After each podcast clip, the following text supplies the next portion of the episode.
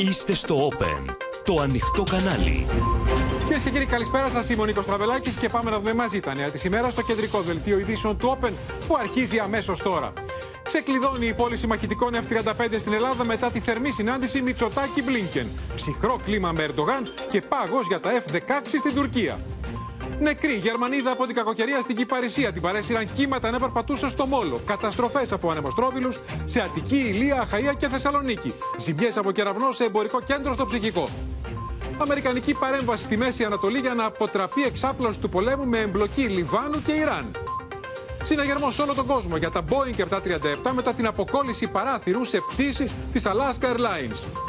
Οι τελικέ οδηγίες για κορονοϊό και γρήπη εν ώψη της επαναλειτουργίας των σχολείων από αύριο. Τι ανησυχεί τους επιστήμονες; Απείλησαν ξανά το 14χρονο που είχαν στείλει στο νοσοκομείο τρεις ανήλικοι στην Αγία Παρασκευή. Τι αποκαλύπτει ο πατέρας τους στο Open;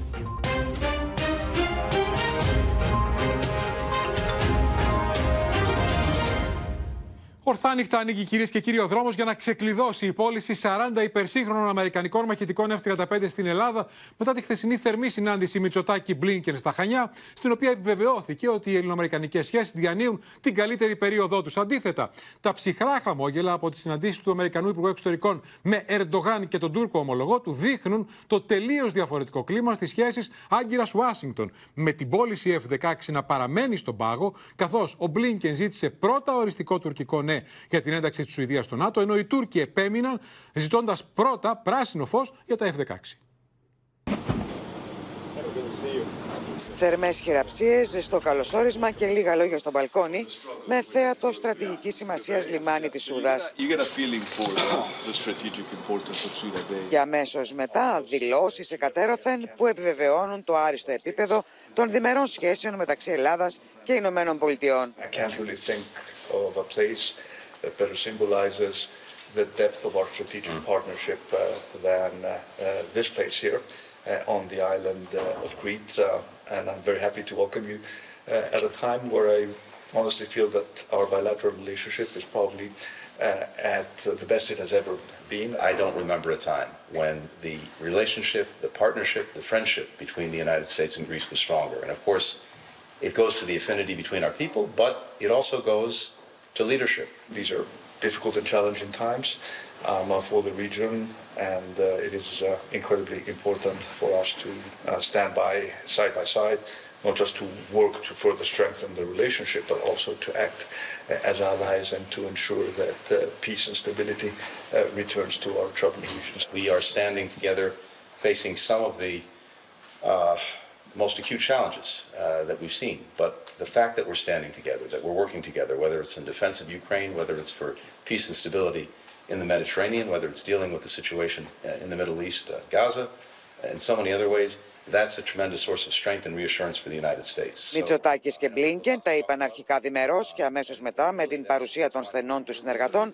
για όλα τα κρίσιμα διεθνή και περιφερειακά θέματα, ενώ στο τραπέζι μπήκε και το ελληνικό αίτημα για ένταξη στο πρόγραμμα των F-35, για το οποίο, όπως όλα δείχνουν, υπήρξαν διαβεβαιώσεις ότι σύντομα θα δούμε θετικά μηνύματα με την αποστολή του ελληνικού αιτήματος στο Κογκρέσο. Μάλιστα, όπως λένε οι κυβερνητικές πηγές, η Ελλάδα είναι αξιόπιστος σύμμαχος και εταίρος και θα πάρει αυτό που έχει συμφωνηθεί.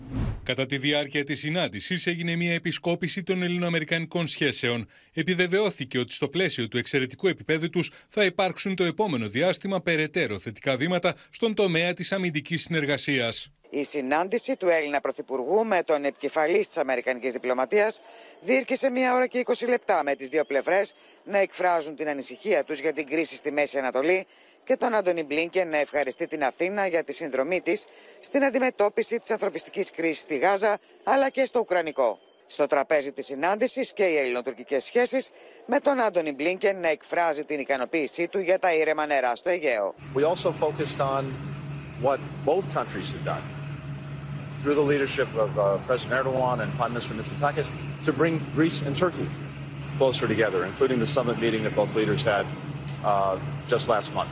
Ο Έλληνας Πρωθυπουργός επανέλαβε τη σταθερή θέση της Ελλάδας υπέρ της ειρηνικής επίλυσης των διαφορών στη βάση των κανόνων του διεθνούς δικαίου, αρχές που διασφαλίζουν την ασφάλεια και την περιφερειακή σταθερότητα, όπως είπε. Αμέσως μετά τη συνάντηση στα Χανιά, ο Άντωνι Μπλίνκεν έφυγε για την περιοδία του στη Μέση Ανατολή. Και από τα Χανιά πάμε στην Κωνσταντινούπολη να δούμε πώς τα παγωμένα χαμόγελα είναι αυτά που φανερώνουν το κακό κλίμα στις ε, αμερικανοτουρκικές σχέσεις. Πώς τελικά έμειναν στον πάγο τα F-16. Ο Μπλίνκεν πήγε, είδε Ροντογάν Φιντάν, έφυγε, δεν είπε ούτε λέξη. Και το πιο χαρακτηριστικό το είπε σήμερα το πρωί στο Open ο Έντι Ζεμενίδης, ο επικεφαλής της ε, Ελληνοαμερικανικής Ομογένειας. Μια εικόνα είπε χίλιες λέξεις. Μπορεί τα χαμόγελα να περίσεψαν στη συνάντηση Μητσοτάκη Μπλίνκεν, όμως δεν συνέβη το ίδιο λίγες ώρες νωρίτερα στη συνάντηση του Αμερικανού Υπουργού Εξωτερικών με τον πρόεδρο Ερντογάν στην Άγκυρα, αλλά και με τον Τούρκο ομόλογό του Χακάν Φιντάν. Σύμφωνα με πληροφορίες από την Ουάσιγκτον, ο Άντωνι Μπλίνκεν ξεκαθάρισε ότι το τουρκικό αίτημα για την προμήθεια μαχητικών F-16 θα πάει στο Κογκρέσο μόνο αν η Άγκυρα εγκρίνει την ένταξη της Σουηδίας στο ΝΑΤΟ. Στην ανακοίνωση μάλιστα του State Department για τις συναντήσεις δεν υπάρχει καμία αναφορά στα F-16, αλλά μόνο στο θέμα της Σουηδίας. Ο Υπουργός Μπλίνκε και ο Υπουργός Εξωτερικών Φιντάν συνέχισαν τη συζητήσεις για τη σύγκρουση στη Γάζα. Συζήτησαν επίσης κοινέ προτεραιότητες ως σύμμαχοι του ΝΑΤΟ και ο Υπουργός τόνισε τη σημασία της ολοκλήρωσης των τελικών βημάτων για την επικύρωση της προσχώρησης της Σουηδίας στο ΝΑΤΟ. Διπλωματικές πηγές στην Άγκυρα ανέφεραν ότι ο κύριος Φιντάν μετέφερε στο συνομιλητή του ότι περιμένουμε να ολοκληρωθεί η διαδικασία προμήθειας των F-16. Το κλίμα, όπως αποτυπώνεται και στα τουρκικά μέσα ενημέρωσης, είναι ιδιαίτερος βαρύ. Amerikalı dostlarımız buraya böyle beyaz üstüne mavi kravatla gelmesinde bir sonraki durakların Yunanistan'ın işareti midir yoksa bayraklarındaki o küçük mavi ikonu mu temsil eder bilmiyorum ama e, Sayın Fidan bu hareketiyle bence 80 milyonun asıl yapmak istediğini de göstermiş. Kendisine de havalimanı amirini göndererek asıl verilmesi. Türk-Yunan ilişkilerinde endişe ettiğimiz bizim şey ne? Amerika'nın gölgesi. Ve oradaki Yunan lobisi. Όπως υπογράμμισε μιλώντας στο Open ο Έντι Ζεμενίδης, ένα από τα κορυφαία στελέχη του ελληνοαμερικανικού λόμπι, οι ενστάσεις που υπάρχουν στο Κογκρέσο για την Τουρκία είναι πολλές και αφορούν την πολιτική που ακολουθεί στην ευρύτερη περιοχή απέναντι στη Δύση και στις Ηνωμένες Πολιτείες. Το Κογκρέσο έχει εγκρίνει τα F-35. Η Τουρκία έχει πρόβλημα με το Κογκρέσο και πρέπει να πάρει πολλά βήματα και κάθε μέρα θυμώνει, κάνει κάτι να τσαντήσει πιο πολύ το Κογκρέσο. Αφού πήγε σε αυτή τη συνάντηση τώρα τη, την εικόνα που βλέπουμε τον κύριο Φιντάν και τον κύριο Μπλίνκεν, ο Φιντάν έκανε κριτική στο Ισραήλ και δεν είπε τίποτα εναντίον του Χαμάς. Η ανοιχτή στήριξη της Άγκυρας στη Χαμάς είναι ένα από τα μεγάλα αγκάθια που υπάρχει για το Αμερικανικό Κογκρέσο σε σχέση με την Τουρκία και αν αυτό δεν αλλάξει, κανείς δεν μπορεί να εγγυηθεί ότι ο δρόμος για τα F-16 θα ανοίξει διάπλατα, ακόμα και αν ο Ερντογάν πει το ναι για την ένταξη της Σουηδίας στο ΝΑΤΟ. Πάμε μέσα ζωντανά στην Κωνσταντινούπολη και στη Μαρία Ζαχαράκη να δούμε όλα τα νεότερα για τις συναντήσεις Μπλίνκεν με Ερντογάν και Φιντάν. Γιατί Μαρία, αυτό που καταλαβαίνω καλησπέρα από την Αθήνα, ότι δεν αρέσει καθόλου στους Τούρκους ότι ενώ προχωρούν τα F-35, τα F-16 μένουν στον πάγο. Είναι ακριβώς το αντίθετο από αυτό που ζήτησαν. Νίκο, έτσι όπως αποτιμά σήμερα η Τουρκία την επίσκεψη Μπλίνκεν, φαίνεται ότι είναι πολύ επιφυλακτική ως προς τα αποτελέσματα αυτών των συναντήσεων που είχε χθες εδώ στη Κωνσταντινούπολη. Ο Μπλίνκεν, λοιπόν, εδώ ξέρουν πολύ καλά, μάθαμε σήμερα ότι ήρθε για πιέσεις, νέες πιέσεις προς τον Ερντογάν. Και ξεκαθάρισε λοιπόν δύο πράγματα.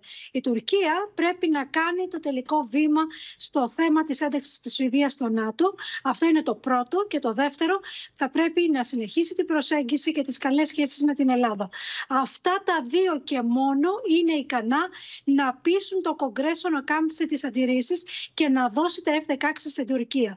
Απόδειξη, γιατί το λέμε αυτό που, γιατί μπαίνει και ο ελληνικός παράγοντας, είναι ότι στη συνάντηση Μπλίνκεν Ερντογάν επικροτήθηκε από τον Αμερικανό Υπουργό Εξωτερικών η πρόσφατη ελληνοτουρκική προσέγγιση. Οι Τούρκοι λοιπόν πήραν το μήνυμα ότι η Ουάσιντον συνδέει τη βελτίωση και των τουρκο-αμερικανικών σχέσεων με δύο πρωτεύουσες. Και αυτές είναι η Στοχόλμη και η Αθήνα. Και ότι τα F-16 πιθανότατα θα πάνε πακέτο, έτσι τουλάχιστον το διαβάζει η Τουρκία βέβαια, ότι θα πάνε πακέτο με τα F-35 της Ελλάδας στο Κογκρέσο. Το ερώτημα βέβαια είναι τώρα πώς θα ενεργήσει ο Ερντογάν μετά από αυτή την επίσκεψη, αν θα περιμένει να γίνει κάποια κίνηση πάλι από την Ουάσιγκτον ή θα προχωρήσει τελικά στην ένταξη της Σουηδίας. Η απάντηση βέβαια εδώ βρίσκεται βρίσκεται στο ποιος βιάζεται περισσότερο. Και εδώ λένε ότι αυτός που βιάζεται είναι ο Ερντογάν, γιατί έχει μπροστά του και εκλογές και γι' αυτό θεωρείται εδώ ότι είναι μονόδρομος πλέον όσα τσαλίμια και όσες καθυστερήσεις και να παίξει ο Τούρκος πρόεδρος, στο τέλος εκείνος θα κάνει το βήμα. Πάντω βλέπουμε και το τουρκικό μπαζάρι να συνεχίζεται. Είπες για εκλογές, σε λίγο θα ξαναπούμε γιατί είχε εκλογές στην Κωνσταντινούπολη και θα μας παρουσιάσεις τον αντίπαλο του Εκρέμι Μάμογλου, τον οποίο μάλιστα είδες σήμερα ο Στέφανος Κασελάκης. Προς το παρόν επιστρέφουμε εδώ, κυρίες και κύριοι, και πάμε στο μέτωπο της κακοκαιρίας, της κακοκαιρίας που προκάλεσε καταστροφές στην Αττική, στην Πελοπόννησο και στη Βόρεια Ελλάδα. Και πριν από λίγο γνωστό ότι υπάρχει μια νεκρή γυναίκα. Θα μας πει νεότερα σε λίγο ζωντανά ο Νίκος Γιαπρακάς, γιατί η γυναίκα αυτή έχασε τη ζωή της περπατώντας σε μόλος στην Κυπαρισία, την παρέσυραν τα κύματα. Μια πραγματικά απίστευτη τραγωδία που εκτελήχθηκε εκεί. Πρώτα να ξεκινήσω από την Αττική. Μεγάλες καταστροφές, δεκάδες κλήσεις στην πυροσβεστική, για δέντρα που ξεριζώθηκαν, για ζημιές σε σπίτια, σε αυτοκίνητα. Ενώ στο ψυχικό, όπου οι άνεμοι έφτασαν τα 100 χιλιόμετρα την ώρα, προκλήθηκαν ζημιές από κεραυνό σε εμπορικό κέντρο.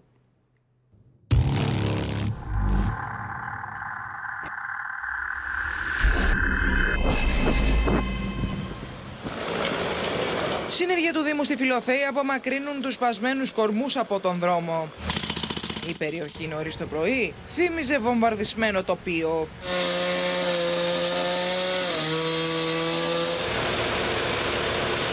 Χθες φύσα και πάρα πολύ. Δηλαδή ήμουνα στο κρεβάτι και ακούω μπαμπούπ και λέω τι γίνεται; Ο δυνατός αέρας κατά τη διάρκεια της χθεσινής νύχτας έχει ως αποτέλεσμα να σπάσουν ολόκληρη κορμή δέντρων, πέφτοντας πάνω σε σταθμευμένα αυτοκίνητα και προκαλώνοντα σοβαρές ζημιές. Όπως το όχημα το οποίο βρίσκεται ακριβώς δίπλα μου. Το βράδυ έγινε χαμός. Αέρα, αέρα, βροχή, έντονη, είχε, είχε πάρα πολύ. Ευτυχώς που έγινε βράδυ, γιατί όποιος περπατούσε θα είχαμε πρόβλημα. Ο κορμός του συγκεκριμένου δέντρου έσπασε στη μέση με αποτέλεσμα να πέσει πάνω στα καλώδια, λυγίζοντας ολόκληρη την κολόνα της ΔΕΗ. Από τους ισχυρούς ανέμους δεν γλίτωσε ούτε το χριστουγεννιάτικο δέντρο στην πλατεία της περιοχής. Η εικόνα καταστροφή θα την κρίσει κανείς σε αρκετά σημεία εδώ στο ψυχικό. Όπως στο εμπορικό κέντρο που βρισκόμαστε. Κατά τη διάρκεια της νύχτας έπεσε κεραυνό με αποτέλεσμα να προκαλέσει ζημιές σε αρκετές επιχειρήσεις. Όπως σε αυτή εδώ ακριβώς από πίσω μου, όπου κατέρευσε ολόκληρη η τζαμαριά. Ενδεικτικό των ισχυρών ανέμων που έπνεαν στο ψυχικό είναι το παρακάτω γράφημα, καθώς οι ρηπές του ανέμου έφτασαν κάποια στιγμή τα 98,2 χιλιόμετρα την ώρα. Η κακοκαιρία ήταν έντονη σε αρκετές περιοχές της Αθήνας, με την πυροσβεστική να έχει δεχθεί πάνω από 115 κλήσεις για προβλήματα στην Αττική. Ήταν οργή Θεού. Έχει ξεριζώσει δέντρα, είδα ότι ξύλωσε πέργολες. Οι ισχυροί άνεμοι σάρωσαν αρκετές περιοχές της χώρας. Στην Παξιμάδα Καρίστου, οι ρηπές του ανέμου έφτασαν τα 174 χιλιόμετρα την ώρα. Στην Ιεραμονή Μεγής της Λάβρα έφτασαν τα 135 χιλιόμετρα την ώρα, ενώ στο Καπαρέλι Βιωτίας τα 118. Άρα ρηπέ 17 από Είναι απίστευτη η ένταση του ανέμου. Πάμε ζωντανά στην Ελευθερία Σπυράκη που είναι στο εμπορικό κέντρο στο παλιό ψυχικό που χτυπήθηκε από κεραυνό και είναι σαν να έχει χτυπηθεί από ρουκέτα Ελευθερία. Νίκο, η αλήθεια είναι ότι όσοι ήρθαν εδώ και εμείς μαζί δεν πιστεύαμε στην εικόνα στην οποία αντικρίσαμε. Δείτε εδώ τι επικρατεί. Έχουν σπάσει τζαμαρίες. Έχουν καταρρεύσει τζαμαρίες. Θα δείτε κιόλας με την εικόνα που σας δίνει ο Δημήτρης ο Ζήσιμος, τι επικρατεί εδώ; Εδώ, αυτό που βλέπετε είναι γυμναστήριο. Υπήρχε είσοδος. Πλέον δεν υπάρχει τίποτα. Έπεσε ο κεραυνός, προκάλεσε σοβαρές ζημιές παντού εδώ στον διάδρομο. Με πολύ προσοχή που θα διασχίσουμε. Υπάρχουν γυαλιά, ήρθαν οι διοκτήτες, αντίκρισαν ένα απόλυτο χάος. Πλέον έχουν βάλει και security να προσέχουν εδώ τα καταστήματα στο ισόγειο που έχουν υποστεί τις ζημιές έως του ξημερώσει και έρθουν να γίνουν κάποιες εργασίες. Να πούμε όμως ότι το ψυχικό ήταν, η φιλοφαγή γενικότερα, ήταν μία από τις περιοχές των βορείων προαστίων που επλήγησαν περισσότερο από την χθεσινοβραδινή κακοκαιρία. Ενδεικτικές είναι οι εικόνες που καταγράψαμε με την κάμερα του Open από την πλατεία έσπασαν δέντρα, έπεσαν πάνω σε αυτοκίνητα, κατέστρεψαν αυτοκίνητα. Τα συνεργεία προσπαθούσαν με κάθε τρόπο να καθαρίσουν τους δρόμους. Οι ιδιοκτήτες των οχημάτων έφτασαν στο σημείο και είδαν τα αυτοκίνητά τους κατεστραμμένα. Αξίζει να πούμε, Νίκο, ότι λύγησαν μέχρι και κολόνες της ΔΕΗ. Νομίζω φάνηκε και στο ρεπορτάζ που Ελευθερία. προηγήθηκε. Ενώ συνολικά η πυροσβεστική δέχθηκε για την περιφέρεια Αττικής 196 κλήσεις, εκ των οποίων 102 αφορούσαν κοπές δέντρων, οι 41 αφαιρέσεις αντικειμένων και στην επικράτεια έγιναν 485 κλήσεις ε, στην πυροσβεστική, κυρίως για κοπές δέντρων. Ελευθερία Νίκο. Σιράκη, ευχαριστούμε να ξαναπούμε. Οι ισχυρότερες ρηπές ανέμου στην Αττική, στο παλιό ψυχικό, 98 χιλιόμετρα την ώρα. Πάμε να δούμε τώρα τις καταστροφές από τους ανεμοστρόβιλους στην υπόλοιπη Ελλάδα. Οι πιο μεγάλες στην Ηλία. Κατολιστήσεις, ακόμα και φορτηγά αναποδογύρισαν από τους θυελώδεις ανέμους. Ξεριζώθηκαν δέντρα. Να δούμε το ρεπορτάζ και αμέσως μετά ζωντανά ο Νίκος Γιαπρακά για τη γυναίκα Γερμανίδα 66 ετών που έχασε τη ζωή της από την κακοκαιρία στην Κυπαρισία.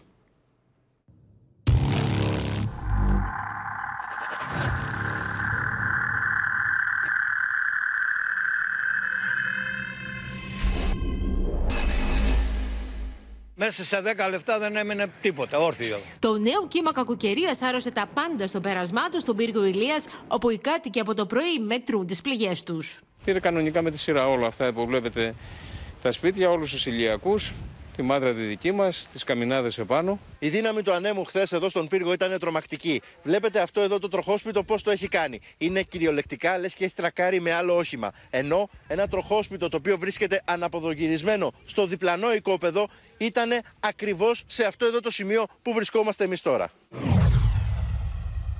Αυτό το φορτηγό είναι κάπου στα 4,5 τόνους και κάτι, το οποίο το έσυρε κάνα τρία μέτρα και μετά το αναποδηγύριζε. Βρισκόμαστε στην περιοχή της Μούτελης Πύργου. Πίσω μου βρίσκεται ένα σπίτι το οποίο δεν έχει πλέον σκεπή. Όπως θα δείτε, η σκεπή του έχει καταλήξει αρκετά μέτρα μακριά. Τα ξύλωσε όλα και μου έχει διαλύσει τον ηλιακό. Εδώ πίσω είχα μια πέργολα, ούτε ξέρω που πήγε. Θα άρχισε να πέφτουν όλα τα κεραμίδια. Κόπηκε το ρεύμα. Ήδη συνεργεία έχουν ε, προχωρήσει αυτή τη στιγμή που μιλάμε, προχωρούν στην καταγραφή των ζημιών για να κινηθούν οι διαδικασίες ε, αποζημίωσης ε, των ε, πληγέτων.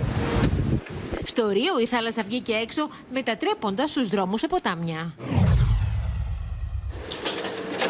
Στην Πηλαία Θεσσαλονίκης, βομβαρδισμένο τοπίο θυμίζει εικόνα αυλής σχολικού συγκροτήματος μετά το πέρασμα νεμοστρόβιλου από την περιοχή. Τουλάχιστον 9 δέντρα έπεσαν, ξυλώντας μεγάλο μέρος της περίφραξης του νηπιαγωγείου, ενώ ζημιές προκλήθηκαν και στην οροφή του δημοτικού σχολείου. Οι ζημιές είναι τεράστιες όπως τις βλέπετε. Έχει καταστραφεί και το αέριο, αλλά και το... δεν υπάρχει ηλεκτρικό ρεύμα. Από την ένταση και τη σφοδρότητα του αέρα, ξεριζώθηκε η ρίζα του συγκεκριμένου δέντρου, ξύλωσε στην κυριολεξία το πλακόστρωτο, με αποτέλεσμα να προκληθούν και σημαντικές καταστροφές στις εγκαταστάσεις αερίου του σχολείου. Ήρθαν όλα τα συνεργεία και του Δήμου αλλά και του συνεργαζόμενου εργολάβου. Όπως βλέπετε έχουν απο- απομακρυνθεί τα δέντρα. Αύριο το δεύτερο νηπιαγωγείο και το τέταρτο δημοτικό σχολείο Πηλαίας θα παραμείνουν κλειστά προκειμένου να αποκατασταθούν οι ζημιές. Από τους ισχυρούς ανέμους ξεριζώθηκαν δέντρα στην περιοχή της Χαριλάου, έπεσαν πάνω σε τρία αυτοκίνητα, προκαλώντας υλικέ ζημιές. Ναι, βγήκα έξω, δεν το πρόλαβα. Τι να δω, το δέντρο πάνω στο το αυτοκίνητό μου και το ισοπαίδωσε. Συνολικά στην κεντρική Μακεδονία η πυροσβεστική δέχτηκε 25 κλήσεις, 13 από τις οποίες αφορούσαν κοπές δέντρων. Ζωντανά στην Αχαία, στον παραλιακό δρόμο του Ρίου που έχει πλημμυρίσει εκείνο ο Νίκος Γιαβρακάστρα. Θα ξεκινήσουμε, Νίκο, με την απίστευτη τραγωδία. Μας πεις πώς έχασε τη ζωή της αυτή η γυναίκα ενώ έκανε περίπατο στο μόλο της Κυπαρισίας. Και όλα, Νίκο, εκτελήθηκαν μπροστά στα μάτια του συζύγου της γυναίκας που κάνανε μαζί βόλτα στον μόλο της Κυπαρισία. Όλα έγιναν ε, αργά το απόγευμα όταν ε, το ζευγάρι, ε, πρόκειται για δύο Γερμανούς υπηκόους, έκαναν βόλτα στον ε, παραλιακό δρόμο ε, στον μόλο της Κυπαρισία. Όταν ξαφνικά μεγάλα κύματα άρχισαν να σκάνε στο συγκεκριμένο σημείο. Η γυναίκα, η 64 η 66χρονη Γερμανίδα, παρασύρθηκε από τα κύματα μπροστά στα μάτια του συζύγου της. Τα κύματα την παρέσυραν μέσα στη θάλασσα, αμέσως σήμανε συναγερμός. Το λιμενικό κατάφερε με μισή ώρα μετά να την εντοπίσει 500 μέτρα από το σημείο που την είχε πάρει η θάλασσα. Δυστυχώς όμως ήταν ήδη αργά για την άτυχη γυναίκα, όπου μεταφέρθηκε στο νοσοκομείο, όπου απλά διαπιστώθηκε ο θάνατός της. Δηλαδή η γυναίκα έκανε τον περίπατό της, ήταν τόσο μεγάλα τα κύματα που την πήραν από την στεριά και την πήγαν στη θάλασσα και πνίγηκε η γυναίκα. Απίστευτη πραγματικά Ακριβώς, την τραγωδία. τράβηξαν μέσα. Τώρα έχει βγει η θάλασσα στη στεριά και εκεί που βρίσκεσαι, στο Ρίο, Νίκο. Ακριβώς. Ο παραλιακός δρόμος του ε, Ρίου Νίκο βλέπεις ότι έχει μετατραπεί σε μία λίμνη. Εδώ αυτό το οποίο βλέπετε δεν είναι η παραλία, είναι κανονικά δρόμος όπου όλα τα υλικά από την θάλασσα, από, το, από τον κυματισμό, τα έχει φέρει ε, στην, ε, στον δρόμο, στην παραλιακή ζώνη. Θα δείτε ότι εδώ είναι μια περιοχή όπου υπάρχουν καταστήματα εστίασης ε, και μάλιστα πολύ δημοφιλή. Δυστυχώς όμως έχουν αναγκαστεί όλοι να τα κλείσουν, δεδομένου ότι ο δρόμος εδώ είναι απροσπέλαστος. Μόνο μεγαλότσες μπορεί κάποιος να κινηθεί στον δρόμο αυτόν. Ε, τα αυτοκίνητα, όπως βλέπετε, έχουν μείνει στο σημείο εδώ. Δεν μπορούν να μετακινηθούν για να περάσουν, να διασχίσουν αυτόν τον δρόμο και έτσι όσοι θαμώνε βρίσκονταν στα καταστήματα ε, και βρέθηκαν την ώρα της κακοκαιρίας, ε, έπρεπε να αφήσουν τα αυτοκίνητά τους και μεταφέρθηκαν ε, με οχήματα 4x4 σε ασφαλέστερα σημεία προκειμένου να φύγουν. Βλέπετε ότι τα μαγαζιά έχουν κλείσει όλα. Κλειστή είναι και η προθυμιακή γραμμή βέβαια, γιατί είναι πολύ μεγάλος ο κυματισμός ο οποίος επικρατεί στην περιοχή και η εικόνα αυτή κρατάει εδώ και αρκετές ώρες. Το συμπέρασμα είναι ότι τα καιρικά φαινόμενα γίνονται όλο και πιο ακραία. Είναι κανόνας πια αυτό. Όλο αυτό που βλέπουμε κράτησε μερικές ώρες. Περνάει η κακοκαιρία και από την Τρίτη έρχεται πολύ κρύο. Θα δούμε πραγματικό χειμώνα με θερμοκρασίες κοντά στο 0 ακόμα και στην Αττική και χιόνια όχι μόνο ψηλά αλλά και πιο χαμηλά. Να ευχαριστήσουμε τον Νίκο Γιαπρακά για την ενημέρωση ζωντανά από το Ρίο. Πάμε τώρα ξανά στην Κωνσταντινούπολη, κυρίες και κύριοι. Εκεί όπου σας λέγαμε νωρίτερα ότι ο, ο Δήμαρχος, ο Εκρέμι Μάμογλου, είχε συνάντηση με τον Στέφανο Κασελάκη, τον πρόεδρο του ΣΥΡΙΖΑ. Μίλησαν για την ελληνοτουρκική προσέγγιση. Ο κ. Κασελάκης θυμήθηκε και τους προγόνους του που έχουν καταγωγή από την Κωνσταντινούπολη, ο προπάπος και η γιαγιά του, όπως είπε. Πάμε να δούμε το, το ρεπορτάζ αμέσως μετά ζωντανά από την Κωνσταντινούπολη για να γνωρίσουμε τον άνθρωπο που παρουσίασε ο Ερντογάν ως διάδοχο, ως αντίπαλο του Ιμάμογλου στις δημοτικές εκλογές του ερχόμενου Μαρτίου.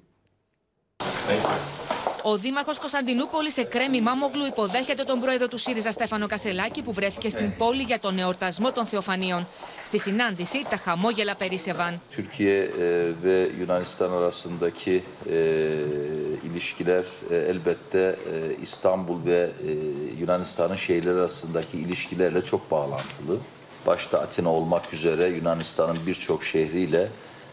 hem e, birebir şehirlerimiz üzerinden hem de e, hep birlikte kurduğumuz e, Balkan şehirleri ağı olan B40 üzerinden e, çok özel bir ilişki dönemi yaşadık son iki buçuk üç yıldır. Ο κύριος Κασελάκης τόνισε πάρα πολύ ότι ως αρχηγός της αξιωματικής αντιπολίτευσης στηρίζει τον ελληνοτουρκικό διάλογο. Μάλιστα του είπε ότι εγώ επορίζεσαι από την πόλη, επομένως όταν βρίσκομαι κάθε φορά εδώ, αυτό με συγκινεί, αισθάνομαι σαν να βρίσκομαι στη δική μου πόλη. Είμαστε ε, ως αξιωματική αντιπολίτευση και εγώ προσωπικά φυσικά υπέρ του ε, θετικού διαλόγου, της θετικής ατζέντας μεταξύ Τουρκίας και Ελλάδας και ε, όλης της προσπάθειας την οποία και εσείς υποστηρίζετε για ειρήνη μεταξύ των δύο λαών. Είμαστε στη διάθεσή σας ε, να συνεχίσουμε αυτόν τον διάλογο και να εμβαθύνουμε τις, ε, τις σχέσεις μας και θα είστε και ευπρόσδεκτοι βεβαίως και στην Αθήνα ε, να μας συναντήσετε εκεί πέρα όταν μας επισκεφτείτε. Στο τέλος της συνάντησης, ο Εκρέμι Μάμογλου χάρισε έναν πίνακα της Κωνσταντινούπολης και βιβλία στον Στέφανο Κασελάκη. And some guides al- also for uh, Istanbul, Bosphorus, Istanbul. Your gift as well from Athens. Ενώ εκείνος με τη σειρά του του δόρισε ένα αντίγραφο συμβολικού αγάλματος φιλίας με δύο χέρια ενωμένα. Very nice message. Thank you. Thank you for your friendship. Thank you very much. Yes. Thank you for the hospitality. Ο Στέφανος Κασελάκης ολοκλήρωσε την τριήμερη παραμονή του στην Κωνσταντινούπολη με την επίσκεψη στη Μεγάλη του Γιάννου Σχολή, το αρχαιότερο σε λειτουργία εκπαιδευτικό ίδρυμα του ελληνισμού. Ξανά ζωντανά στην Κωνσταντινούπολη και στη Μαρία Ζαχαράκη και να δούμε τον άνθρωπο που παρουσία σήμερα ο Ερντογάν ω αντίπαλο του Ιμάμογλου στις δημοτικές εκλογές της Κωνσταντινούπολης σε τρεις μήνες από σήμερα, το Μάρτιο. Σήμερα πήρε ένα πολύ μεγάλο ρίσκο, θα λέγαμε Νίκο, και θα εξηγήσουμε γιατί. Καταρχάς με μια φαντασμαγορική, όπως κάνει πάντα. Τελετή, ο Τούρκος Πρόεδρος, λες και παρουσίαζε τον νικητή κάποιου διαγωνισμού ή κάποιων τουρκικών καλυστίων, θα λέγαμε, και έπειτα από πολλές προαναγγελίες του τύπου και ο υποψήφιος της δικής μας Κωνσταντινούπολης είναι ο, χωρίς να λέει το όνομα, μεγάλωνε λοιπόν ολοένα την αγωνία, ανακοίνωσε λοιπόν σήμερα ότι ο υποψήφιος του είναι ο Μουράτ Κουρού Γκουρούμ, ο οποίος βλέπουμε, ο πρώην Υπουργός Περιβάλλοντος και Αστικοποίησης, λέμε πρώην, ήταν πριν από τις εκλογές του Μαΐου. Έχει συνδέσει λοιπόν αυτός ο άνθρωπος το όνομά του με την ανοικοδόμηση στις σεισμόπληκτες περιοχές. Ο Ερντογάν λοιπόν φέρνει στην Κωνσταντινούπολη να αναλάβει τα ενία της Κωνσταντινούπολης κάποιον που αν νικήσει θα μετασχηματίσει την πόλη της Κωνσταντινούπολης και θα προφυλάξει τα 20 εκατομμύρια κατοίκους της από έναν ενδεχόμενο μεγάλο Για να δούμε, σεισμό. Μαρία, είναι μεγάλο Προσφέρει, στοίχημα αυτό για τον λοιπόν, Ερντογάν να ασφάλεια. κερδίσει τον Ιμάμογλου, που ήταν, είναι και πολιτικός του αντίπαλος. Συνολικά δεν είναι μόνο δήμαρχος Κωνσταντινούπολης και ξέρουμε και τις διώξεις που αντιμετωπίζει α, για παλαιότερη ιστορία. Να σε ευχαριστήσουμε να δούμε τι είπε ο Ερντογάν. Yeniden İstanbul, yeniden AK Parti. Hazırız, kararlıyız. Hazır mıyız? İşte İstanbul'umuzun Büyükşehir Belediye Başkan adayı Murat Kurum. Şimdi İstanbul. Hazır mıyız? Yeniden İstanbul. Είχε δίκιο η Μαρία. Πολύ έντονη η παρουσίαση από τον Ερντογάν. Το συνηθίζει. Άλλωστε, επιστρέφουμε εδώ κυρίες και κύριοι, καθώς την πολιτική επικαιρότητα συνεχίζει να προκαλεί συζητήσεις η, η δήλωση του διευθυντή του γραφείου του Στέφανου Κασελάκη, Μανώλη Καπνισάκη, ότι δηλαδή η Νέα Δημοκρατία, ο κ. Μητσοτάκη, είχαν προτείνει το 19 υπουργοποίηση Κασελάκη, να γίνει δηλαδή υπουργός της Νέας Δημοκρατίας. Επιμένει ο ΣΥΡΙΖΑ α, ότι ισχύει αυτό με τον Άδωνη Γεωργιάδη σήμερα να παίρνει τη σκητάλη και να λέει ότι αυτό τι δείχνει, ακόμα και αν ισχύει, ότι στρίβει δεξιότερα ο ΣΥΡΙΖΑ και αυτό λέει μας αρέσει. Ο ΣΥΡΙΖΑ επιμένει ότι ο Πρωθυπουργός είχε προτείνει το 2019 στο Στέφανο Κασελάκη να γίνει υπουργός του και πως ο Κυριάκος Μητσοτάκης είχε ζητήσει τη βοήθεια του αρχηγού της αξιωματικής αντιπολίτευσης για οικογενειακά του ζητήματα. Ο κύριος Μαρινάκης δεν απαντάει στι ρωτήσεις τον Κυριάκο Μητσοτάκη. Ο Κυριάκος Μητσοτάκης μόλις βρίσκεται στα δύσκολα να λέει δεν ισχύει τίποτα. Ο, και να, να κρύβεται όπως και τότε με τον Ευάγγελο Αποστολάκη. Άρα λοιπόν εδώ υπάρχουν θέματα. Ο, ο κύριος Καπνισάκης απάντησε όταν πια είχε φτάσει στο απροχώρητο και δεν παίρναν θέση για πραγματικά ζητούμενα. Η κυβέρνηση διαψεύδει σε όλους τους τόνους πως οι δηλώσεις του διευθυντή του γραφείου του κ. Κασελάκη στο ντοκουμέντο είναι ψευδείς και πως αποτελούν σενάριο επιστημονικής φαντασίας. Προφανώς δεν έχουν άλλα θέματα να ασχοληθούν με το ΣΥΡΙΖΑ και ε, αναδεικνύουν θέματα που δεν υπάρχουν. Αυτά όλα είναι ανύπαρκτα και είναι, ε, είναι θεωρίες ε, κατ' ουσίαν που δημιουργούνται απλά για να υπάρχει συζήτηση. Απαντήσαμε, απάντησε ο κυβερνο, ε, κυβερνητικός εκπρόσωπος. Δεν, υπά, δεν υπήρξε ούτε υπάρχει τέτοιο θέμα, ούτε υπήρξε ποτέ τέτοιο ζήτημα. Στελέχοι του ΣΥΡΙΖΑ εκφράζουν τη δυσαρέσκειά τους για την ανακοίνηση του θέματος από τον Μανώλη Καπνισάκη σε αυτή τη χρονική συγκυρία. Νομίζω ότι δεν, έχει καμία, καμία ουσία, καμία η συζήτηση αυτή. Καθόλου δεν απασχολεί το μέσο Έλληνα πολίτη αυτή τη στιγμή τι είχε γίνει πριν 2 ή 10 χρόνια. Θα κρυθούμε για αυτά που κάνουμε και για αυτά που θα κάνουμε από εδώ και πέρα. Ο Άδωνης Γεωργιάδης αναρωτιέται αν στον ΣΥΡΙΖΑ θεωρούν ότι αυτό το ζήτημα τους ωφελεί, υποστηρίζοντας ότι ο Στέφανος Κασελάκης στρέφει τον ΣΥΡΙΖΑ δεξιότερα. Δηλαδή αυτό είναι καλό πολιτικά του Κασελάκη. Αν αυτό είχε συμβεί, πάει να πει τότε ο Μητσοτάκης στον Κασελάκη έβλεπε έναν άνθρωπο της Νέας Δημοκρατίας. Κοντά στις δικές του ιδέες. Άρα ο άνθρωπος παίρνει το ΣΥΡΙΖΑ και τον στρέφει δεξιότερα. Αυτό είναι ευχάριστο για τη χώρα. Οι ιδέες μας επικρατούν και στην αριστερά πια. Ε, τι καλύτερο.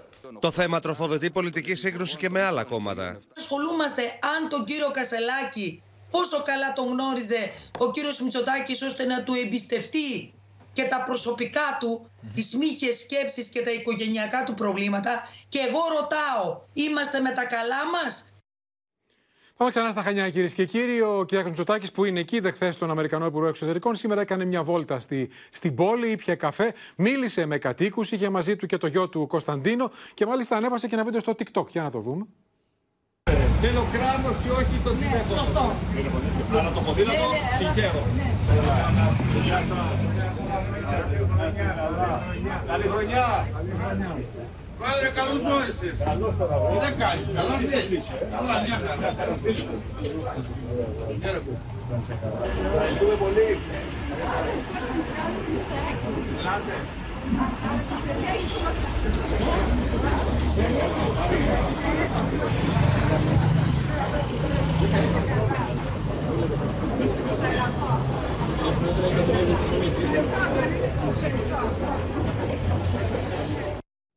Και συμβουλές στην ποδηλάτη αναφορά εκράνο. Τώρα πάμε στο μέτωπο της ακρίβειας. Το πρόβλημα της καθημερινότητας για τους περισσότερους, στη στριπτική πλειοψηφία των πολιτών. Καθώς έχει προκαλέσει πολλές συζητήσεις και αίσθηση σε όλη την Ευρώπη η πρωτοβουλία που πήρε η αλυσίδα Carrefour στη Γαλλία να πετάξει από τα ράφια όλα τα προϊόντα. Και δεν είναι ένα, είναι πολλά. Πασίγνωστου πολυεθνικού ομίλου που ζήτησε να κάνει ανατιμήσεις 7% ανατιμήσεις που κρίθηκαν αδικαιολόγητες. Συζητήσεις έχει προκαλέσει επίσης η πρωτοβουλία σούπερ μάρκετ στη Γαλλία και άλλες χώρες να βάζουν ταμπελάκια σε όσες περιπτώσεις τα προϊόντα, ενώ μειώνεται η συσκευασία, ανεβαίνει η τιμή, προειδοποιώντας τους καταναλωτές ότι με αυτό το προϊόν τους κλέβουν. Τι συμβαίνει στην Ελλάδα, τι λένε καταναλωτικές οργανώσεις, μπορεί να γίνει αυτό εδώ. Για να δούμε το ρεπορτάζ της Χρήσα Φόσκολου. Το Καρφούρ στη Γαλλία δεν το έβαλε το προϊόν, ενώ εμείς το έχουμε αυτό το προϊόν με μεγαλύτερη τιμή από ό,τι δεν δέχτηκε να το βάλει το Καρφούρ της Γαλλίας. Πληθαίνουν οι φωνές των καταναλωτών που προτείνουν να ξεκινήσουν τα ελληνικά σούπερ μάρκετ να αντιγράφουν ξένες αλυσίδες, οι οποίες κάνουν μποϊκοτάζ σε προϊόντα με αδικαιολόγητα αυξημένες τιμές στα ράφια. Για παράδειγμα, η γαλλική Carrefour σταματά τη διάθεση συγκεκριμένων προϊόντων όπως αναψυκτικών, τσίπ, κουάκερ και ρόφημα τσάι σε συσκευασία μπουκαλιού. Θα πρέπει να γίνει, συμφωνούμε. Η κερδοσκοπία από ό,τι φαίνεται στις μέρες μας, ειδικά στη χώρα μας, είναι τεράστια. Καλό είναι και οι νταμπέλ που βάλανε να τους ενημερώνουν ότι και εμείς είμαστε μαζί σας και όχι με τις αλυσίδες, με, με τις εταιρείες, ας πούμε. Και είναι πάρα πολύ καλό. Οι ενώσεις καταναλωτών θα ζητήσουν άμεσα από την Ένωση των Σούπερ Μάρκετ να υιοθετήσουν παρόμοιες πρακτικές προκειμένου να μπει ένα φρένο στις ανατιμήσεις. Επιτέλους, θα αντιγράψουμε το τι κάνουν και οι ξένοι. Θα μιλήσω με τον Γενικό Διευθυντή. Θα υλοποιήσουμε την πρόταση αυτή των ξένων σούπερ μάρκετ, κυρίως στη Γαλλία. Μήπως τυχόν μπορεί να εφαρμοστεί και στην Ελλάδα. Το κόστος είναι δυσβάσταχτο για μια οικογένεια τους πρώτους μήνες της γέννησης ενός μωρού, καθώς οι τιμές στο βρεφικό γάλα και στις πάνες εκτροχιάζουν τον προπολογισμό. Ένα κουτί 800 γραμμαρίων σε σκόνη κοστίζει περίπου 25 ευρώ. Αν υπολογίσουμε όμως ότι θα χρειαστεί ένα βρέφος 6 μήνων 8 κουτιά, το κόστος εκτοξεύεται συνολικά στα 200 ευρώ. Και αν χρειάζεται 4 πακέτα πάνες των 200 τεμαχίων, τότε το κόστος συνολικά ανέρχεται στα 250 ευρώ. Έρχεται πρωτοβουλία και για το βρεφικό γάλα και για μια μεταρρύθμιση για το θέμα των ε, τροφίμων. Έχει ανακοινωθεί από τον αρμόδιο Υπουργό, τον κύριο Σκρέκα. Την περιμένουμε. Ε, αυτό το οποίο λέω είναι πράγματι η ακρίβεια είναι σοβαρό θέμα. Είναι το πρώτο θέμα που απασχολεί τους συμπολίτες μας σήμερα. Συγκέντρωση διαμαρτυρία έξω από το Υπουργείο Ανάπτυξης για να σταλεί ένα μήνυμα σε όσους εσχροκερδούν έχει σχεδιάσει η Γενική Ομοσπονδία Καταναλωτών Ελλάδος στις 17 Ιανουαρίου. Και από τα σούπερ στα εμπορικά καταστήματα, Χρήσα Φόσκολου, καλησπέρα γιατί ξεκινούν αύριο οι εκτός. Αν και αν είμαι ειλικρινής, μόλις άνοιξαν τα καταστήματα μετά την πρωτοχρονιά, βλέπω παντού πινακίδες προσφορές. Όχι εκτός. Αύριο έχουμε την επίσημη έναρξη. Αύριο λοιπόν πρεμιέρα επίσημα μέχρι και τις 29 Φεβρουαρίου θα δούμε τις χειμερινές εκτόσεις. Ανοιχτά θα είναι τα καταστήματα και για τις δύο επόμενες Κυριακές, τις 14 και 21 Ιανουαρίου. Θα είναι προαιρετικό το ωράριο από τις 11 μέχρι και τις 8 το πρωί. Τώρα είναι Νίκο σημαντικό να πούμε τι πρέπει να προσέξουν οι καταναλωτές. Τα προϊόντα θα πρέπει να φέρουν την αρχική τιμή αλλά και την τελική τιμή μαζί με την έκπτωση. Και σίγουρα να μην ξεχνούν να ζητούν τις αποδείξεις τους. Μιλήσαμε με τον εμπορικό κόσμο. Υπήρξαν χαμόγελα από τις αγορές των Χριστουγέννων και της Πρωτοχρονιάς. Ελπίζουν να πάει καλά, να πάνε και οι χειμερινές εκπτώσεις καλά, προκειμένου να αγγίξουν και να ξεπεράσουν τα 6 δις που ήταν πέσει ο τζίρος. 6 δις. Προσοχή λοιπόν στους καταναλωτές, στις παγίδες με δίθεν προσφορές απατηλές. Να σε ευχαριστήσουμε, Χρήσα Φόσκολου.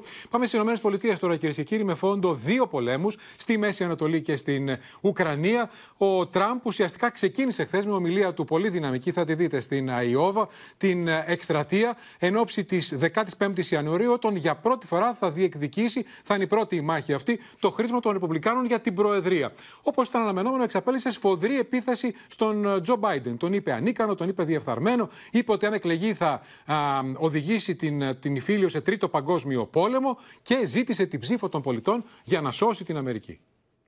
You can take the 10 worst presidents in the history of our country, you can add them up, put them together, and they haven't done the damage that Joe Biden's done to this country. Ο Ντόναλτ Τραμπ εξαπολύει για πολλωστή φορά πειρά κατά του Τζο Μπάιντεν, αποκαλώντας τον ανίκανο και διεφθαρμένο. What he's done to this country is unthinkable. Biden's record is an unbroken streak of weakness, incompetence, corruption and failure. Ο πρώην πρόεδρος των Ηνωμένων Πολιτειών πραγματοποίησε σειρά εμφανίσεων στην πολιτεία της Αϊόβα, αφετηρία των προκριματικών εκλογών. Θα είναι η πρώτη φορά μετά την αποχώρησή του από την Προεδρία που θέτει τον εαυτό του ενώπιον της κρίσης των ψηφοφόρων. Is our last chance to save America. The battle begins in Iowa on January 15th, and Joe Biden's banana republic ends on November 5th, 2024. Okay?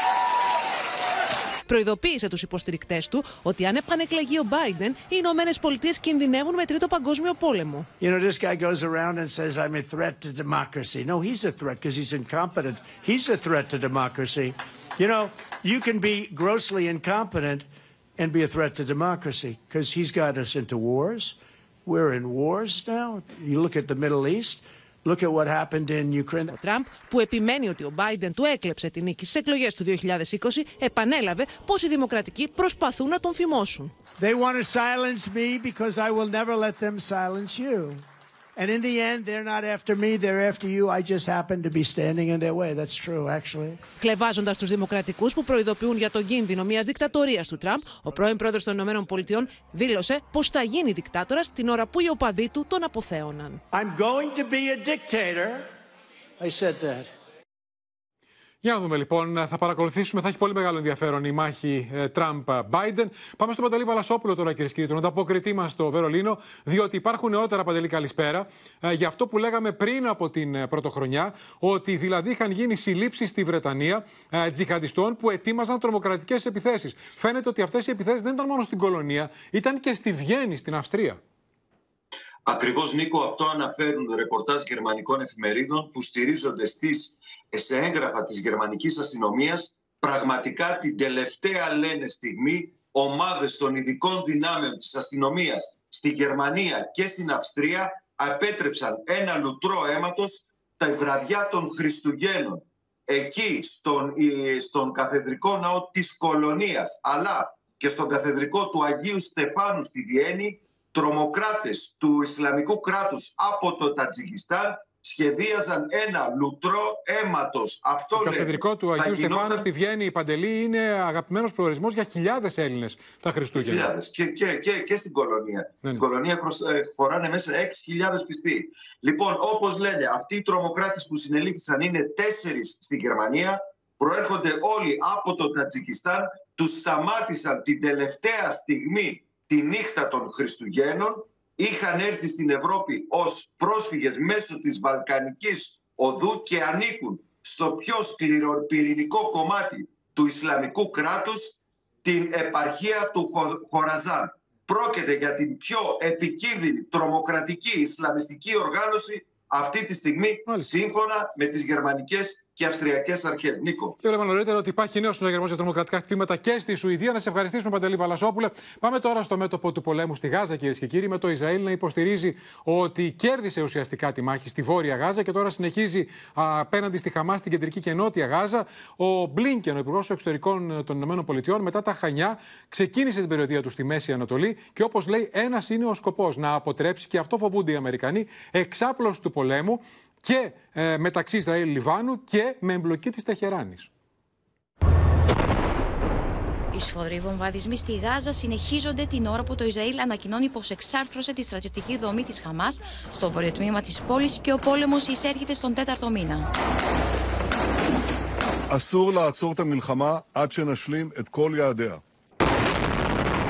Πλέον, οι Ισραηλινές δυνάμεις διαβρύνουν τις αεροπορικές επιδρομές στη Χαν Γιουνί στο Νότο. Το Υπουργείο Υγείας στη Γάζα κατηγορεί το Τελαβίβ για το θάνατο δεκάδων αμάχων ανάμεσα τους πολλά παιδιά σε επίθεση σε σπίτι στην περιοχή. Με φόντο τι ανησυχίε για επέκταση του πολέμου, ο Αντώνι Μπλίνκεν συνεχίζει την περιοδία του στη Μέση Ανατολή. Πρόκειται για την τέταρτη επίσκεψη του Αμερικανού Υπουργού Εξωτερικών μέσα σε τρει μήνε, την ώρα που οι συγκρούσει του Ισραήλ με τη Χαμά στα σύνορα του Λιβάνου κλιμακώνονται επικίνδυνα. A big part of the conversations we'll be having over the coming days with all of our allies and partners is looking at the steps that they can take, using the influence and ties that they have uh, to do just that, to make sure that this conflict doesn't spread. كما نامل ان يكون تركيز هذه المره على انهاء العدوان على طريق انهاء الاحتلال عن كل الارض الفلسطينيه. Παράλληλα, στο στόχαστρο του Ισραηλινού στρατού παραμένει η Δυτική Όχθη. Οι Ισραηλινά μαχητικά έπληξαν το προσφυγικό καταβλισμό τη Τζενίν με απολογισμό 8 νεκρού. Μια Ισραηλινή αξιωματικό τη αστυνομία ανάμεσα στα θύματα. Στο άκουσμα τη είδηση, μια μητέρα ψάχνει τα παιδιά τη στο νοσοκομείο. Τα τέσσερα αγόρια τη είναι νεκρά.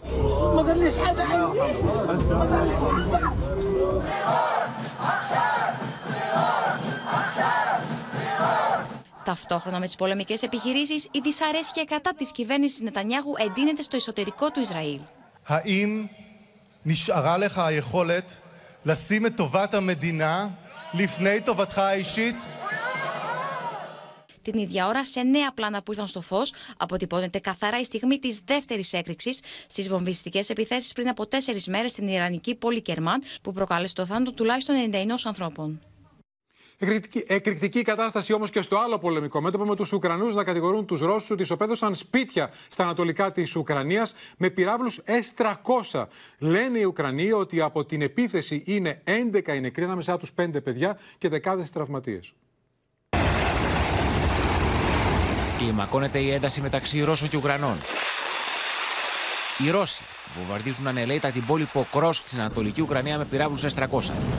Από τους βομβαρδισμούς έχουν καταστραφεί υποδομές και σπίτια. Знаете, многие наши мужчины, мужественные, героические наши ребята, воины России, и сейчас в праздник с оружием в руках отстаивают интересы Τουλάχιστον 11 άνθρωποι έχουν χάσει τη ζωή τους μέχρι στιγμής μεταξύ αυτών και 5 παιδιά. Five children were among the dead and eight further people were wounded in the attack. Ο στρατός της Ουκρανίας ανακοίνωσε πως πραγματοποίησε μια επιτυχημένη επίθεση στρατιωτική αεροπορική βάση Σακή στη Δυτική Κρυμαία. Ακόμα και η Ρωσία μπορεί να επανέλθει εντός του πλαισίου του διεθνούς δικαίου. Η επιθετικότητά της μπορεί να νικηθεί. Όλα αυτά την ώρα που το Κίεβο παρουσιάζει στοιχεία ότι η Ρωσία έπληξε το Χάρκοβο με βορειοκορεατικούς πυράβλους. Η μέθοδος παραγωγής δεν είναι πολύ σύγχρονη. Υπάρχουν παρεκκλήσεις από τους τυπικούς πυράβλους Ισκαντέρ που είδαμε στο παρελθόν σε πλήγματα στο Χάρκοβο. Αυτός ο πύραυλο είναι παρεμφερής με έναν από τους βορειοκορεατικούς πυράβλους.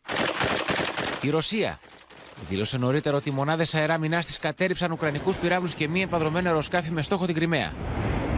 Την ίδια ώρα, η δωρεά αμερικανικής κατασκευής μαχητικών F-16 από τη Δανία στην Ουκρανία αναμένεται να γίνει το δεύτερο τρίμηνο του 2024, αφού πρώτα ολοκληρωθεί η εκπαίδευση των Ουκρανών χειριστών. Επιστρέφουμε εδώ. Τα σχολεία ανοίγουν αύριο μετά τις διακοπές και οι ειδικοί με το κοκτέιλ κορονοϊού γρήπης και ιώσεων ανησυχούν περισσότερο για τη γρήπη φέτος παρά για τον κορονοϊό. Η αναπληρώτρια Υπουργός Υγείας Ειρήνη Αγαπηδάκη, που ήταν το πρωί εδώ στο Open, απέκλεισε οριζόντια επιστροφή της μάσκας στα σχολεία. Είπε πάντως ότι κατά περίπτωση μπορούν οι εκπαιδευτικοί να αποφασίζουν αν χρειάζεται σε μία τάξη. Υπάρχει ζήτημα και στα επίγοντα των νοσοκομείων, όπου η αναμονή φαίνεται ότι σήμερα ξεπερνούσε και τις 8 ώρες. Θα ήθελα να πάω και για γκρίπη και για COVID. Επειδή έχω περάσει COVID, τώρα υπάρχει περίπτωση να έχω γρήπη νομίζω. Συνοστισμός και σήμερα στα φαρμακεία για self-test με την πλειονότητά τους να βγαίνουν θετικά. Τι τεστ πήρατε, τα απλά. Τα απλά; του COVID, ναι. Έχω κάνει αντιγρυπικό, οπότε δεν είναι κάτι σε γρήπη, ούτε έχω συμπτώματα. Δεν έλειψαν και σήμερα οι ουρές έξω από τα εφημερεύοντα φαρμακεία με τους περισσότερους να έρχονται να προμηθευτούν self-test αντιπηρετικά ή να εκτελέσουν κάποια συνταγή. Ειδικά σήμερα και χθες ήρθαν πολλοί γονείς που φέρανε τεστ για να κάνουν και στα παιδιά πριν πάνε σχολείο. Τακτικό πλήσιμο χεριών, καλό αερισμό αιθουσών, τήρηση αποστάσεων και τα παιδιά που έχουν συμπτώματα να παραμένουν στο σπίτι, συστήνει ο ΕΟΔΗ σε μαθητές και εκπαιδευτικούς στην επιστροφή τους στα σχολεία. Μάσκες στους ανθρώπους που είναι ευάλωτοι στη σχολική κοινότητα, είτε μιλάμε για παιδιά τα οποία μπορεί να έχουν σοβαρά νοσήματα, είτε για εκπαιδευτικούς. Δεν είμαστε σε φάση να πάρουμε οριζόντια μέτρα, διότι τα οριζόντια μέτρα, όπως πολύ καλά γνωρίζουμε όλοι, είχαν να κάνουν με την πίεση στο ΕΣΥ.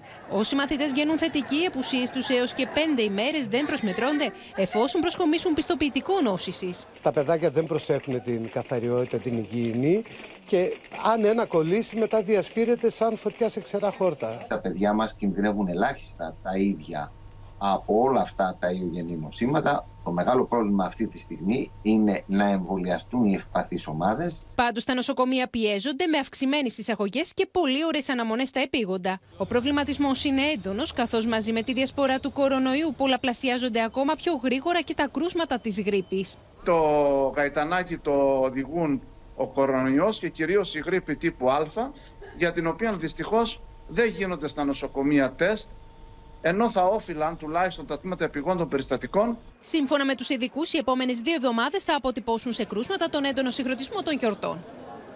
Να δούμε τα νεότερα, κυρίες και κύριοι, τις εξελίξεις στην υπόθεση που έχει προκαλέσει πραγματικά σοκ στο Πανελλήνιο και μιλούμε για την άγρια επίθεση, τον άγριο ξυλοδαρμό με θύμα 14χρονο που είχε βγάλει το σκύλο του Βόλτα στην Αγία Παρασκευή από τρεις συνομιλίκους του, ένας μάλιστα συμμαθητής του σε γνωστό ιδιωτικό σχολείο του ψυχικού. Παιδιά με τα οποία προημερών είχαν πει και τα κάλαντα. Ο πατέρας του 14χρονου, του θύματος, μίλησε το πρωί στο Open και κατήγγειλε ότι για πολλωστή φορά δέχτηκε το παιδί του τηλεφώνημα απειλητικό. Προημερών είχαν απειλήσει να σκοτώσουν το παιδί και είχαν απειλήσει να σκοτώσουν και τον ίδιον. Και είπε ότι είναι προβληματισμένος αν το παιδί αύριο πρέπει να πάει στο σχολείο.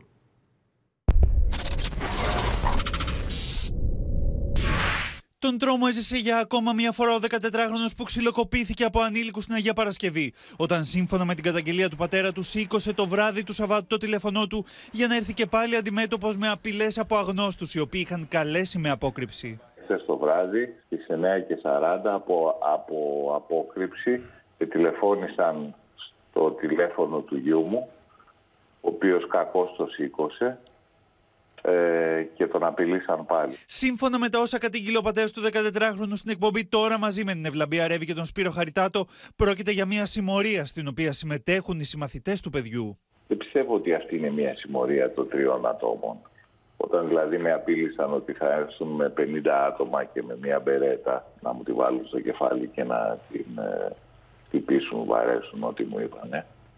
Ε, δεν πιστεύω ότι μου το λέγανε από τη φαντασία τους. Τόσο οι δύο συμμαθητές του παιδιού όσο και οι γονείς τους έχουν εξαφανιστεί με τις αρχές να μην μπορούν να τους εντοπίσουν. Είναι ανήλικα παιδιά δυστυχώς από 11 έως 18 τα οποία όμως μπαίνουν μέσα σε συμμορίες στην αρχή και μετά αυτό γίνεται μια εγκληματική οργάνωση. Σύμφωνα με αστυνομικές πηγές, ήδη έχει ενημερωθεί η εισαγγελία, η οποία αύριο Δευτέρα αναμένεται να παραλάβει τη δικογραφία που έχει σχηματιστεί. Η βία είναι μία. Εμείς βάζουμε τα επιθετάκια και λέμε κοινωνική, οπαδική, σχολική. Ναι, ναι, ναι, Μία είναι η βία. Μάλιστα, όπως ανέφερε στο Open, ο πατέρας του παιδιού δεν ξέρει ακόμα αν ο 14χρονο θα είναι σε θέση αύριο να πάει στο σχολείο του. Να πάει το παιδί σχολείο. Αυτό θέλω να σας πω. Να πάει το παιδί σχολείο. Είναι ήδη μια νίκη και ναι. προσωπική Βέβαια. και οικογενειακή. Και να πέσουν και οι Το παιδί να πάει στο σχολείο. Πάμε στον Άστο Γιάννης Γιάγα, κυρίες και κύριοι, που θα μας εξηγήσει γιατί σήμανε συναγερμό στο αεροδρόμιο Ελευθέρω Βενιζέλος. Γιάννη, καλησπέρα και χρόνια πολλά για τη γιορτή σου. Τι συνέβη λοιπόν στο αεροδρόμιο; Λοιπόν, Νικόλα, ξεκίνησαν όταν ένα αεροπλάνο των Αιγυπτιακών αερογραμμών που πραγματοποιούσε το δρομολόγιο Κάιρο Βεγγάζι στη Λιβύη ε, ζήτησε να προσγειωθεί στο αεροδρόμιο της Αθήνας, στο αεροδρόμιο Ελευθέριος Βενιζέλος, χθες το μεσημέρι, καθώς δεν μπορούσε να προσγειωθεί στη Βεγγάζι λόγω δυσμενών ε, καιρικών συνθήκων. Όντως, προσγειώθηκε εδώ ε, στην ε, Αθήνα. Ο κυβερνήτης του αεροσκάφους επέμενε οι 111 επιβάτες να μην παραμείνουν μέσα στο αεροπλάνο κατά τη διάρκεια της αναμονής. Αυτό τελικά πράγματι έγινε. Οι επιβάτες οδηγήθηκαν σε χώρο αναμονής σε πύλη του αεροδρομίου με αστυνομική συνοδεία. Όσο περίμεναν λοιπόν τέσσερις από αυτούς, σύμφωνα με αστυνομικές πηγές, με σκοπό να παραμείνουν στη χώρα μας, έφυγαν από εκεί που ήταν συγκεντρωμένοι οι επιβάτες και, και πήγαν και κρύφτηκαν στις τουαλέτες. Έγιναν βέβαια αντιληπτοί από τους αστυνομικούς και από τους ανθρώπους ασφαλείας του αεροδρομίου. Επιβιβάστηκαν και πάλι στο αεροπλάνο των Αιγυπτιακών αερογραμμών και συνέχισαν για τον προορισμό τους στον αρχικό που ήταν η Βεγγάζη, πέντε λεπτά μετά τις 9 το βράδυ χθες. Το είδαμε και αυτό, Γιάννης Γιάκας, σε ευχαριστούμε. Τώρα, ένας άλλος συναγερμός έχει σημάνει, κυρίες και κύριοι, μετά το θρίλερ στον αέρα σε πτήση της Alaska Airlines, όταν αποκολλήθηκε ε, τμήμα της ατράκτου και μαζί ε, ένα παράθυρο. Θα δείτε τις εικόνες, θα δείτε τον πανικό στην καμπίνα του αεροπλάνου μεταξύ των επιβατών. Κατάφεραν να το προσγειώσει ο πιλότος. Ωστόσο, η Alaska Airlines ε, και άλλες αεροπορικές εταιρείες έχουν καθυλώσει τον στόλο τους, τον Boeing 737 τύπου MAX, ενώ αντίστοιχος προβληματισμός υπάρχει σε υπηρεσίες πολιτικής αεροπορίας σε όλο τον κόσμο. Στιγμές τρόμου έζησαν οι επιβάτες ενός αεροσκάφους Boeing 737 της Alaska Airlines, όταν ένα παράθυρο και ένα κομμάτι της ατράκτου αποκολλήθηκαν λίγο μετά την απογειωσή του, και ενώ το αεροσκάφος πετούσε σε ύψος 16.000 ποδιών. Οι εικόνες που αναρτήθηκαν σε μέσα κοινωνικής δικτύωσης δείχνουν την αποκόλληση του παραθυρού, ενώ στην καμπίνα έχουν πέσει μάσκες οξυγόνου. Επικράτησε πανικός. Το αεροσκάφος πραγματοποίησε αναγκαστική προσγείωση στο Oregon λίγα λεπτά μετά την απογείωση. U.S. authorities have ordered the grounding and inspection of 171 Boeing planes. The U.S. air giant is under heavy scrutiny over the safety of its popular 737 MAX 9 aircraft. Λίγες ώρες μετά, σήμανε συναγερμός σε αεροπορικές εταιρείες οι οποίες παίρνουν μέτρα για τα Boeing 737 μετά το ατύχημα στο Portland. Η Alaska Airlines, η οποία βρίσκεται στο επίκεντρο της αναταραχής, αρχικά καθήλωσε και τα 65 αεροσκάφη λίγες ώρες μετά το ατύχημα. Αργότερα, επέτρεψε σε 18 από αυτά να συνεχίσουν τις πτήσεις τους. Το Εθνικό Συμβούλιο Ασφαλείας Μεταφορών των ΗΠΑ διερευνά το θέμα. Η έρευνα θα περιλαμβάνει μια εξέταση της εποπτείας της FAA επί της Boeing και τι διαδικασίε του κατασκευαστή για την κατασκευή αεροπλάνων σε αυτόν τον τύπο αεροσκάφους. Η Ομοσπονδιακή Υπηρεσία Πολιτικής Αεροπορίας των ΗΠΑ διέταξε την προσωρινή καθήλωση και επιθεώρηση ορισμένων αεροσκαφών 737, μια κίνηση η οποία επηρεάζει περίπου 171 αεροπλάνα παγκοσμίως. Μέτρα πήραν επίσης οι υπηρεσίες πολιτικής αεροπορίας της Μεγάλης Βρετανίας, της Ινδίας, της Κίνας αλλά και πολλών άλλων Δημοκρατών. Και στο σημείο αυτό, κυρίες και κύριοι, 17 λεπτά πριν από τους 8 ολοκληρώθηκε και απόψε το κεντρικό δελτίο ειδήσεων. Μείνετε στο μέσα Αμέσως τώρα ακολουθεί ελληνική ταινία. Από όλους εμάς, καλό σας βράδυ, καλή εβδομάδα και χρόνια πολλά σε όσες και όσους γιορτάζουν σήμερα του Αγίου Ιωάννου.